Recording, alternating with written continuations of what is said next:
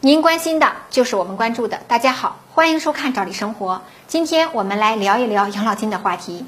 前几天啊，一位朋友跟我诉苦，说他的母亲呀被老家的人给骗了，是怎么回事呢？因为啊，他的母亲之前一直没有缴纳过养老保险，眼看着到退休年龄了，很多同龄人之前都缴纳过养老保险，因此呢，人家退休以后就能领到养老金了，而自己没有啊，未免着急，听信了一位邻居的哄骗，说有门路啊。可以给办理一次性补缴，花十万块钱就能补缴成功，按时的领养老金了。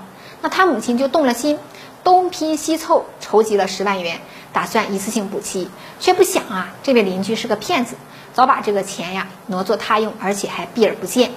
那朋友全家人当然都很上火。那在过去呀，确实养老保险是可以一次性补缴的，但是近两年各地已经收紧，不允许补缴，只能够累计缴纳。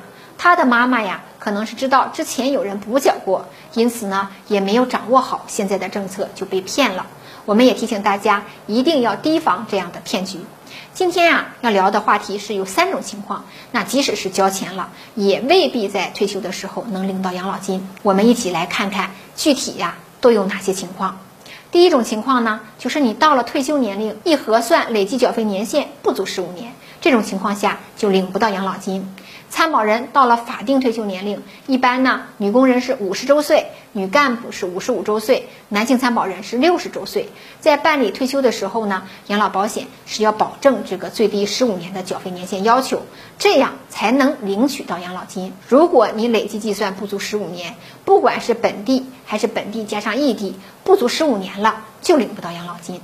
这怎么办呢？一般是两个选择：第一，继续缴费。第二，退保，而退保的损失啊是很大的，他只给退个人账户的钱，因此呢，很多人只能选择继续缴费。大家看，通过这样的事儿啊，也能说明缴费年限很重要，不要随时断缴。第二种领不到养老金是什么情况呢？就是即使是按时足额缴费了，也到了法定退休年龄，但是如果参保人触犯了法律，被判处了刑罚，像劳动教养啊等等，那对不起。养老金是不能发放的，而且在这个期间，养老金即使是逐年上涨，也不能够享受上涨待遇。只有在恢复自由以后，领到养老金了，再继续享受上涨的待遇。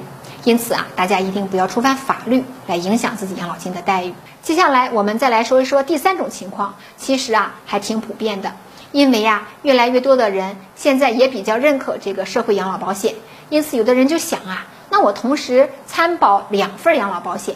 平行参保，比如在不同的城市参保，是不是就能够领到两份待遇呢？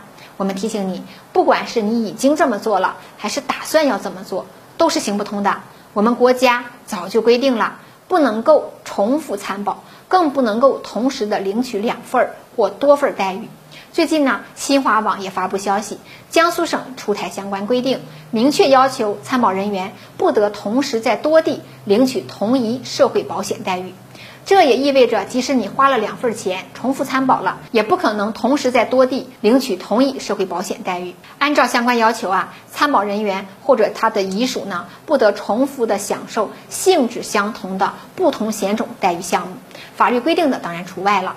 如果是被认定为重复享受的社保待遇怎么办呢？只能保留其中之一了。而且呀，已经领取的重复享受的待遇还必须予以退还。因此，大家看。如果是这样做，钱就白花了，根本领不到第二份的钱。时间关系呀，关于三种情况下可能领不到养老金的话题，我们先聊到这儿。感谢您的收看，咱们下次见。